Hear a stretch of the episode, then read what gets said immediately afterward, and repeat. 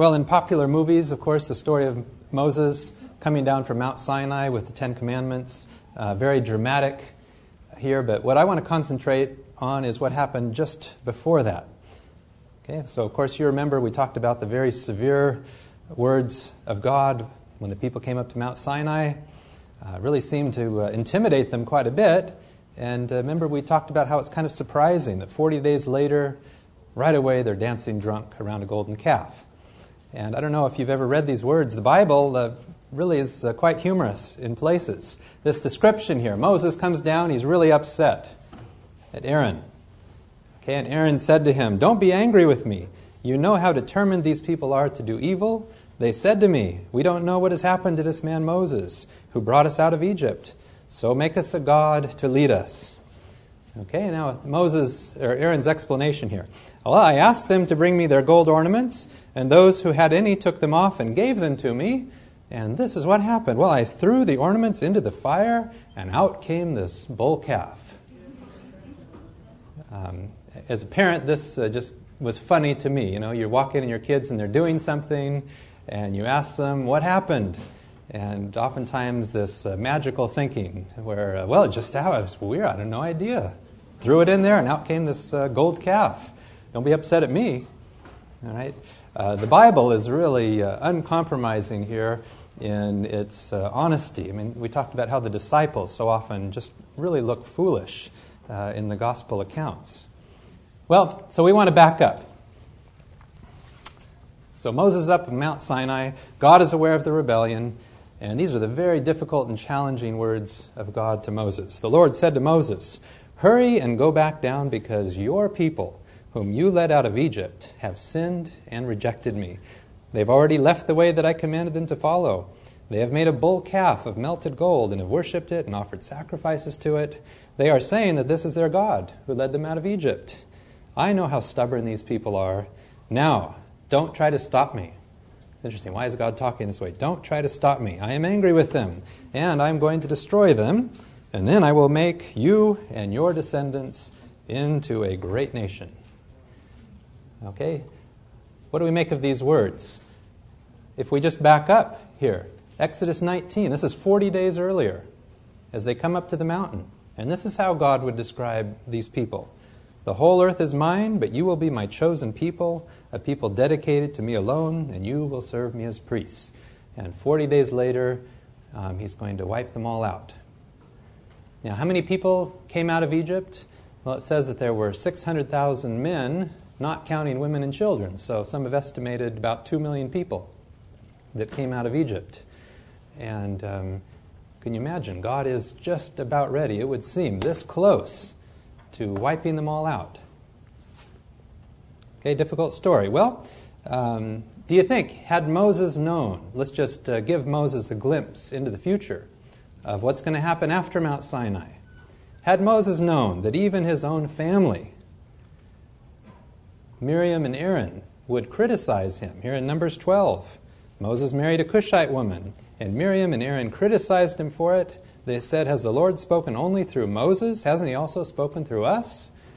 Even his inner family is uh, frequently uh, not very loyal here to Moses. And I'll just give you one example uh, here in Numbers. It, it's continuous throughout uh, this uh, journey to the promised land. Korah's rebellion perhaps the worst, uh, described in number 16. Korah, who was a Levite, no less, from the clan of Kohath, rebelled against the leadership of Moses. He was joined by three members of the tribe of Reuben, and it lists all these names of people who were on Korah's side, and by 250 other Israelites. Notice, not just no name people, but well known leaders chosen by the community. They assembled before Moses and Aaron and said to them, You have gone too far. All the members of the community belong to the Lord, and the Lord is with all of us. Hey, they think God's on their side. Why then, Moses, do you set yourself above the Lord's community?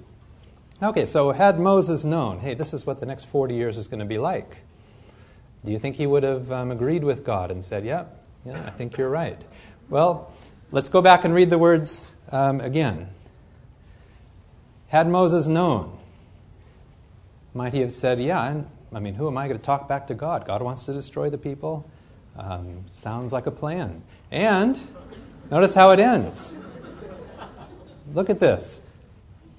Might Moses think, uh, these are a group of rebels, and look what's going to happen. God will make of me and my descendants into a great nation. Well, I'm not going to talk back to God. This sounds like a pretty good plan. Okay, well, let's go back to God's words because it's interesting God's emphasis. He says to Moses, Hurry and go back down because your people, whom you led out of Egypt, now were these Moses' people? Did Moses lead them out of Egypt? And then he's going to make of you and your descendants into a great nation? Okay, does that really reflect the reality? And I love the way in Moses' response to God how he completely turns it around. I mean, is this like a parent when a child does something wrong? Well, it's your son. Okay, is that why God is talking this way? But notice Moses' response to God. But Moses pleaded with the Lord his God and said, Lord, why should you be so angry with your people? Not my people, they're your people, whom you rescued from Egypt with great might and power. Why should the Egyptians be able to say that you led your people? That's how he just completely turns it around. Out of Egypt, planning to kill them in the mountains and destroy them completely. Stop being angry. Change your mind. And do not bring this disaster on your people. Remember your servants Abraham, Isaac, and Jacob. Remember the solemn promise you made to them to give them as many descendants as there are stars in the sky, and to give their descendants all that land you promised would be their possession forever. And so the Lord who changes not, changed his mind and did not bring on his people the disaster he had threatened. Now, one way of uh, imagining this story is that uh, really the one who was cool and collected and had control of his emotions here was Moses, that the creature needed to talk down the creator from his anger. Okay, is that really what happened? Don't you think God had a pretty good idea that these people were rebels? Was he totally shocked here by their rebellion around the golden calf? Okay, and if that's the case, why did he come to Moses threatening to destroy them? Well, uh, let's try to answer the question by just describing what happened here in the rest of the story. Moses went down, threw the Ten Commandments down. Uh, he took the bull calf, which they had made, melted it, ground it into fine powder, mixed it with water, and then he made the people of Israel drink it. Okay, a child washing its mouth out with soap. I mean, these are really uh, primitive measures here to, to make uh, a strong point. Okay, and then he went back up to the mountain. But before he did that, he, the next day Moses said to the people, You have committed a terrible sin. But now I will again go up to the mountain of the Lord. Perhaps I can obtain forgiveness for your sin. Moses then returned to the Lord and said, These people have committed a terrible sin. They have made a god out of gold and worshipped it. Okay, here's the key point. Please forgive their sin, but if you won't, okay, and what did he say? Strike them out and make of me a great nation? No, forgive their sin, but if you won't, then remove my name from the book in which you have written the names of your people. Uh, this is really incredible. I mean, in the entire Old Testament, I think we'd have to put this up as one of the uh, the highlight, one of the pinnacle moments. Okay, this reveals something uh, quite spectacular. And, and as I've you know, tried to put this together, I think God could have just let these people go out and be rebels and do what they did. And I think he saw an opportunity here. In his friend Moses, remember he spoke face to face with Moses as a man speaks with a friend. I think he saw an opportunity here to reveal something that really would not be fully revealed until the cross. Okay, and that is self sacrificial love, love that is more interested than others than self. And we see this come out here in Moses. And I think this is the point that we're supposed to take away. This is the way God is, just like this. Okay, so let's, um, this concept, we're going to come back to this again and again and again in the Old Testament. God as an iconoclast. Okay, we talked about this in the story of uh, the, the sacrifice of Isaac. Remember what an iconoclast is it's one who destroys religious images, one who attacks settled beliefs or institutions. Okay, and C.S. Lewis would describe God as the great iconoclast. God is trying to break down our false conceptions of God and to bring us closer to the reality of who He is. And I think these are iconoclastic methods. Um, it's dangerous maybe to summarize the story in a few words, but for those of you who are here, we talked about how during the time of Abraham and Isaac, the highest form of devotion to God was to kill your firstborn. Okay, and when God said to uh, Abraham to sacrifice Isaac, uh, Abraham didn't argue. He was up and on his way. Okay, what do we take away from this story? Well, in the end, what we learn is that God is not like all of the other gods of that time. He does not desire that we sacrifice our children to Him. So perhaps we take away from this well, God will provide. God Himself will provide the sacrifice. He doesn't demand that we sacrifice in this way. Um, we see Jesus using these kinds of methods. Okay, this story between Jesus, uh, the interaction between Jesus and the Canaanite woman. Remember how the disciples, they were just totally turned off by this woman. First of all, she's a woman, and she's a heathen. Okay, and so they're very annoyed. And Jesus seems to uh, encourage their attitude towards this woman. He did not say a word to her, and his disciples came to him and begged him, Send her away. She's following us and making all this noise. And then Jesus replied, and this wouldn't seem to be very encouraging to her I have been sent only to the lost sheep of the people of Israel. Okay, why did he say that to this woman? Well, she didn't give up. At this, the woman came and fell at his feet. Help me, sir, she said. Now, don't we have pretty good confidence when we come to God, Jesus, and say, Help me? Okay, how does he respond? Okay, what do you think of these words? Jesus would say, It isn't right to take the children's food and throw it to the dogs. Now imagine the story had ended right there and the woman left, and that's all we have. A woman came to Jesus and pled, Help me. And Jesus said, It isn't right to take the children's food and throw it to the dogs. And uh, let's, let's make a Bible study over that story. Okay? Um, but again, I think, like so many times, uh, God, who knew the heart of Moses so well, and God, who knew the heart of this woman so well, uh, he wanted to, again, to reveal something in uh, iconoclastic methods. All right, and so her response is, That's true, sir, she answered, but even the dogs eat the leftovers that fall from their master's table. And so Jesus answered her, You are a woman of great faith. And he certainly would not have done that if she wasn't hadn't been a woman of great faith. What you want will be done for you. And at that very moment, her daughter was healed. And I think if you were a disciple, uh, this should have been, uh, you should have seen, wow, my attitude towards this woman and the fact that she's a heathen was completely false. And we see Jesus kind of building up this false image and then shattering it.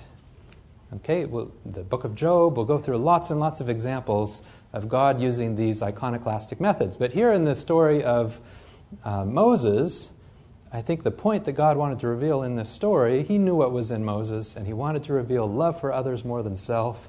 Um, that is the highest ideal. So, what we have here are two very dramatically different competing kingdoms.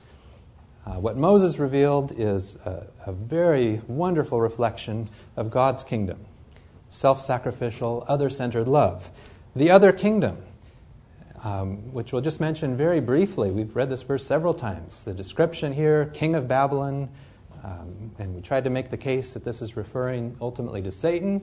Uh, notice the, the great difference here, all the eyes we see in this. I will ascend to heaven. I will exalt my throne above the stars.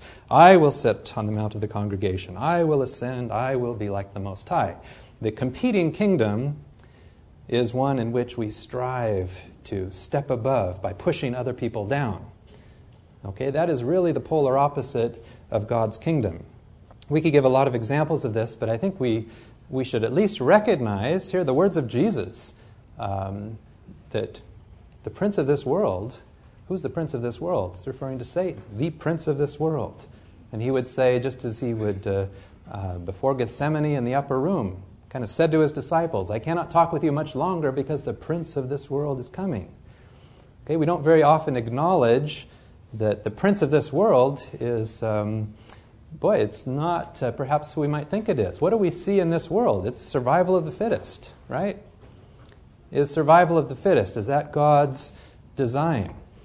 Okay, to hunt and kill and eat the weaker. Okay, is that the way God designed our world? Isn't that the way the competing kingdom and that's the essence, okay, of the polar opposite of God's kingdom.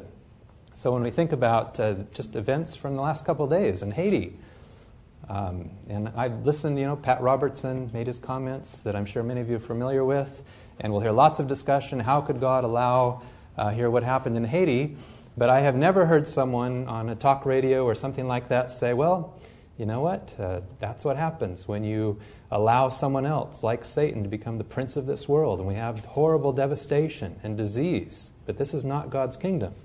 Okay, we don't often give Satan much credit for the horrible things that go on on this planet.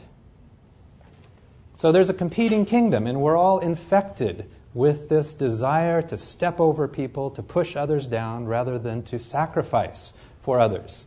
Um, the disciples were so infected with this attitude. And I'll just read one example. They asked Jesus again and again and again to be first, to sit at his right side, to be pushed up, to be elevated. And in this case, the mother of James and John came to Jesus with her two sons. She knelt down and started begging him to do something for her. And Jesus asked her what she wanted. And she said, When you come into your kingdom, please let one of my sons sit at your right side and the other at your left. And Jesus answered, Not one of you knows what you are asking. Now, notice how he would describe the other kingdom. When the ten other disciples heard this, they were angry with the two brothers. So we've got this continual infighting who's going to be first? And Jesus described, You know that foreign rulers like to order their people around, and their great leaders have full power over everyone they rule, but don't act like them. Don't act like that kingdom. If you want to be great, you must be the servant of all the others. And if you want to be first, you must be the slave of the rest. The Son of Man did not come to be a slave master, but a slave who will give his life to rescue many people. Does that not sound like the attitude of Moses that we see in this story? No, there's a kingdom of the world.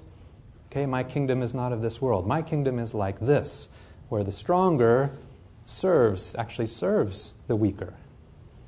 Okay, and, and if we believe Jesus to be God in human form, it's a convincing demonstration of what God's kingdom is really like. We see this reflected in others, not just Moses. Okay, in the stoning of Stephen, you would think, I mean, these people were foaming at the mouth. They were so angry at Stephen. They began to stone him.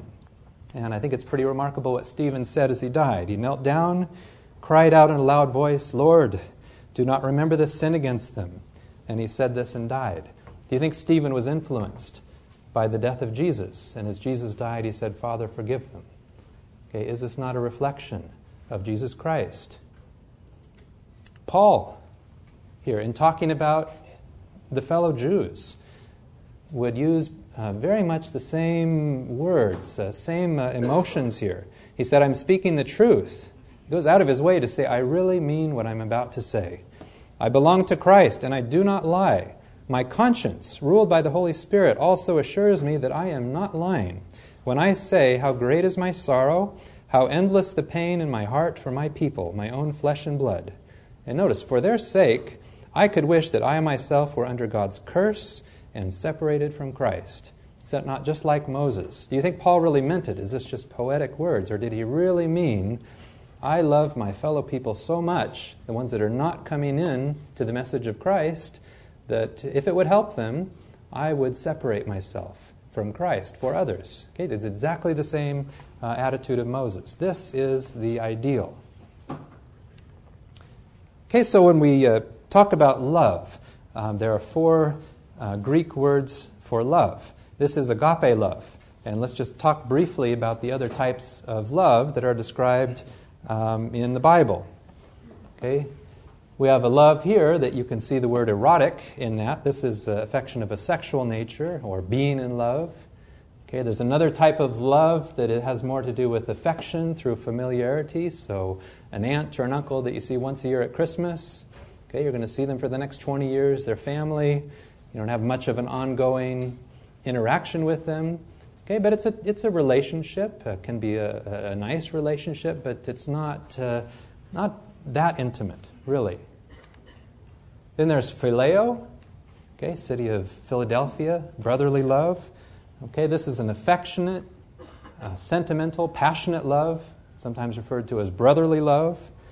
Uh, but this is based largely on the emotions and feelings. Okay, and there's nothing wrong with that. Okay, but since it's based on the feelings, it's subject, subject to change as feelings change. Okay, this is different than when we use the term agape love. This is what agape love is. Okay, it's love in its highest and truest form.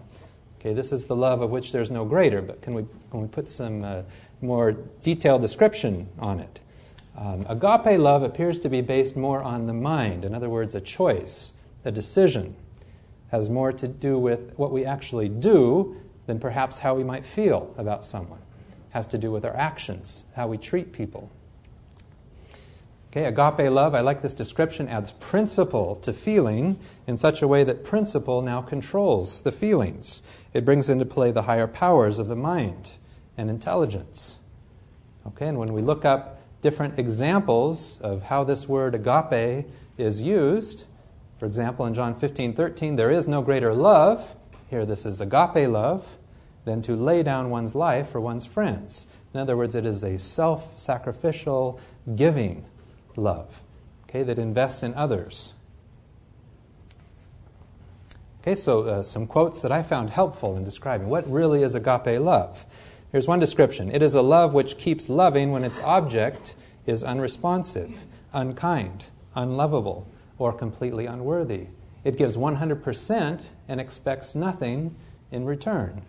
That's a good description of agape love. Or how about this? Ascribing worth to another at cost to oneself. Okay, agape love is really when we begin to see other people, even people who may not be very lovable people on the outside, we begin to try to see them as God sees them.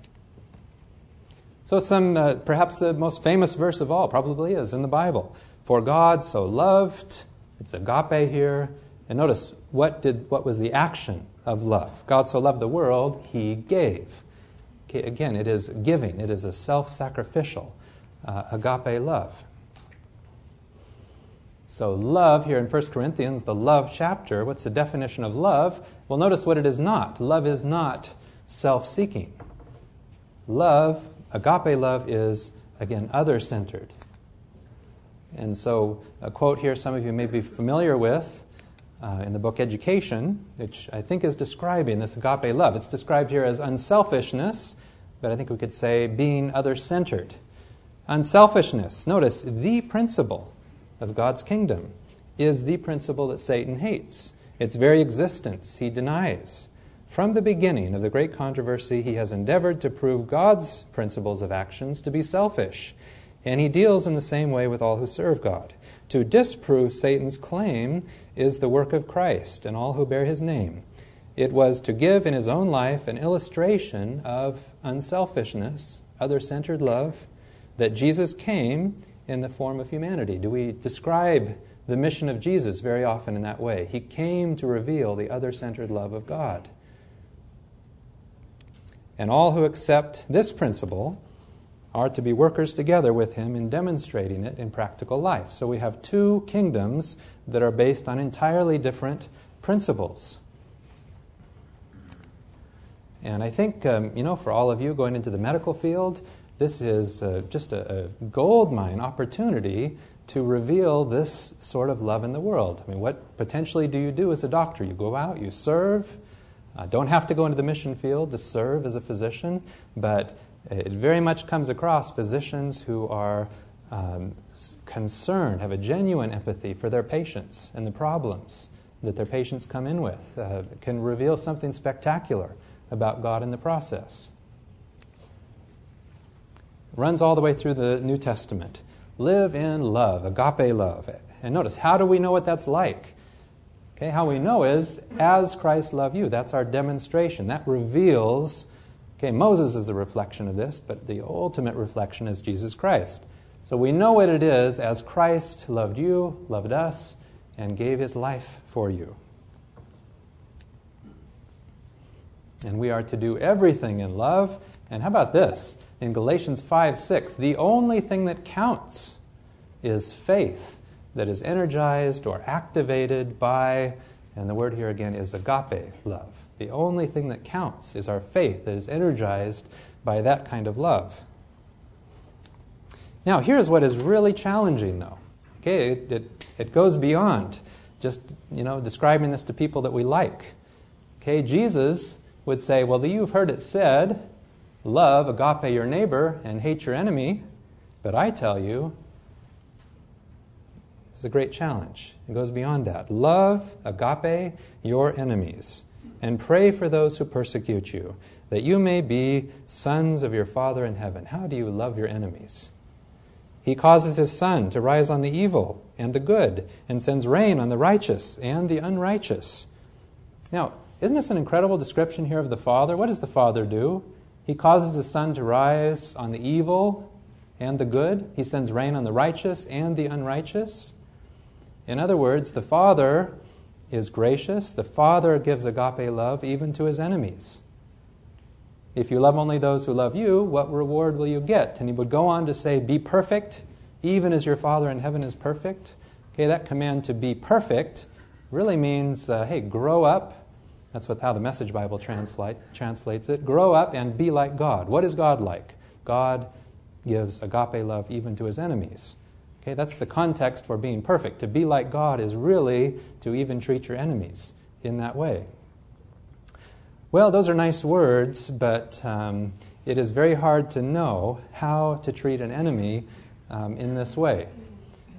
Let's try to gain some, uh, perhaps a glimpse of this. Imagine you're watching TV, and um, to your horror, the news reveals the story of um, an awful murder of uh, a woman. And as the description goes on, um, all of a sudden you're shocked to discover that this is none other than your mother who's been murdered. And you're just discovering it because you happen to walk, walk by the TV. And as you are just in total shock about this, and you know they're describing a man who did this, and per- perhaps immediately anger naturally would come up. You'd be furious with this person. You would want punishment against this individual who did this horrible thing. Okay, now, but, but I think to perhaps gain a better perspective of how God views the horrible things like this that go on in the world, imagine as the story goes on that the person who did this horrible thing is your brother. Okay, now what dilemma do you feel? You, are you angry? Of course. Be not natural if you're not upset and very angry. Angry at the person who did it. Okay, but how do you feel when the person who did it is someone that you happen to love? And I think there we perhaps get a glimpse into God's uh, anguish as he views the daily events of the world because we're all God's children. So when a, uh, one of his children goes horribly wrong and does horrible things, does he hate that? Yes, but the individual is still his child. Okay? And so uh, Graham Maxwell has used this illustration, which was, has been very helpful to me. I have three kids, and um, you know, let's say that uh, one of them began behaving very badly, really badly, and you asked me, uh, how many children do I have? And I think about it, and uh, well, two. Okay? And then uh, maybe uh, in a few weeks, they're all behaving very badly. And you ask me, well, I don't have any kids. Okay? Uh, so we are all God's children, good and bad alike. And God is desperately trying to intervene in the world, but how does God feel about his bad children? Okay, the love is still there, okay, even despite his outrage over the horrible things some of his children are doing. Okay, so when Jesus would say here at the very end of his ministry, Jerusalem, Jerusalem. Now notice who he's describing. You kill the prophets and stone the messengers God has sent you. Okay, how does God feel about those people? How many times I wanted to put my arms around all your people, just as a hen gathers her chicks under her wings, but you would not let me. In other words, Jerusalem, you people who kill the prophets and who are persecuting me, uh, how many times I've wanted to wrap you up like a hen. Now, that's God describing, I'd like to do this for you, my enemies, okay, but you're not allowing me. But that's how God feels about his enemies. Okay, and if we could maybe just finish, uh, it's, it's very difficult to put a picture, a mental image, on how to treat enemies. And of course, Jesus revealed a whole spectrum of how he treated the Pharisees. Uh, but I want to just go to the, the very end of Jesus' life. One story, okay, where Jesus is anxious to have this Passover meal. We read about this in Luke, and we come up with the same issue again. Maybe we won't read the whole passage here, but in the upper room, if you can imagine, an argument broke out amongst the disciples as to which one of them would be thought of as the greatest. In the upper room, Jesus is about to die, and his disciples are arguing about who's going to be the greatest. Okay, can you imagine? And Jesus said to them, and it's the same kind of thing that we read earlier. Though the kings of the pagans have power over their people, and the rulers claim the title, friends of the people, but this is not the way it is with you. And I've told you this so many times during the last three and a half years, but you still don't have it. Okay, rather, here's what it's like in my kingdom the greatest one among you must be like the youngest, and the leader must be like the servant. Who is greater, the one who sits down to eat or the one who serves? The one who sits down, of course, but I am among you as one who serves. And Jesus didn't just pay lip service to this, he went on to show them this is what it looks like. And uh, I know we've talked about this before. It's such a spectacular story where Jesus knew that the Father had given him complete power, and in recognition of all of that power, and he knew that he would come, had come from God, was going to God, and so what he did in that context was to rise from the table, take off his outer garment, tied a towel around his waist, and he washed a dozen pairs of dirty feet. I mean, a menial servant task. But he wanted to put skin on this concept of this is what my kingdom looks like. Uh, what's even, I think, most remarkable of all is that he didn't wash 11 pairs of dirty feet.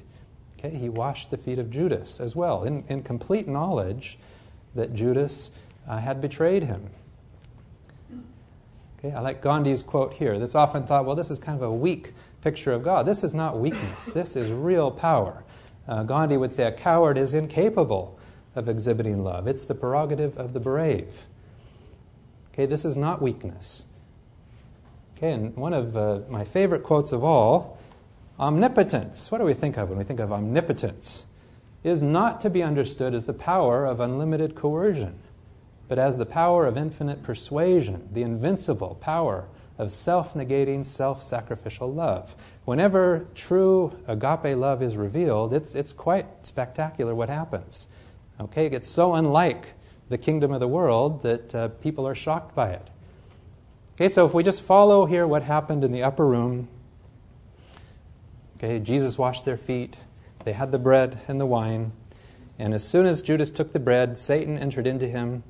And Jesus said to him, Hurry and do what you must. None of the others at the table understood why Jesus said this to them. Since Judas was in charge of the money bag, some of the disciples thought that Jesus had told him to go and buy what they needed for the festival or to give something to the poor. Have you read this part of the story where Jesus left the upper room, Satan entered into him, he's going to go out and do his task, and some of the disciples are still under the impression, well, maybe he's going to give something to the poor. Okay, if you were Jesus, wouldn't you be anxious to humiliate Judas, to point out exactly, uh, look, there goes the betrayer, he, and just to really uh, point it out in a very strong way? But here the disciples are under the impression that maybe he's going out to do something for the poor. Uh, what do you think about the way Jesus treated Judas? Do you think Jesus was actually trying to win Judas in this process? Washed his feet, treated him this way? Okay, he certainly was very concerned about Peter, who betrayed him. Okay, Peter came back, uh, Judas did not. Judas hung himself. So I think uh, the ultimate revelation of what our God is like and what the kingdom is like as we follow Jesus out to the cross, uh, where he dies and he says, Father, forgive them. Okay, that is the hundred times greater revelation, million times greater than what we see with Moses at the foot of Mount Sinai. And if I could just uh, maybe go to this last very busy slide here, I was hoping to get all the arrows to work and everything, but um, let's just imagine here we have God, us, and others. And I think what we see in the revelation of God through Jesus Christ is, again, supreme example of agape love. And it is love that awakens love within us. We begin to respond to God, we begin to trust God. Okay, a relationship is restored. So now we have something going back and forth now between us and God. Okay? And in that process, what happens when we really are open and receptive to the, the true love that God has for us, we begin to define ourselves not by how other people define us. Okay, that is that's just the natural thing to do. We define ourselves by the opinions that others around us have about us. When we define ourselves by the love that God has for us and we the Calvary love revealed on the cross, that becomes our definition of who we are. Okay? Then it, there's a transformation that takes place and we begin to diffuse that other-centered love to others. Okay, and in that process, what happens? Others see a reflection of God in us, that other centered love in us, and there's just, again, a natural response. We see this in the early Christian church, where they were selling their goods, they were giving to others, and thousands were coming in every day. Okay, when that, that picture of the kingdom is revealed. Okay, so I think that's the ideal, and I think God wanted to just get that message out in its kind of embryonic stage, all the way back in Exodus. Okay, so next time, um, read through the book of Leviticus in all your free time, and we'll try to consider the sanctuary system. Let's pray. Father, thank you so much for um, your incredible methods of teaching and revealing things of such great importance that go all the way through the Bible, even back in this horrible uh, story of what happened uh, at Mount Sinai. Please help us to be uh, filled with a true picture of you to define ourselves by the love that you have for us and help us to reveal that love to others around us. Amen.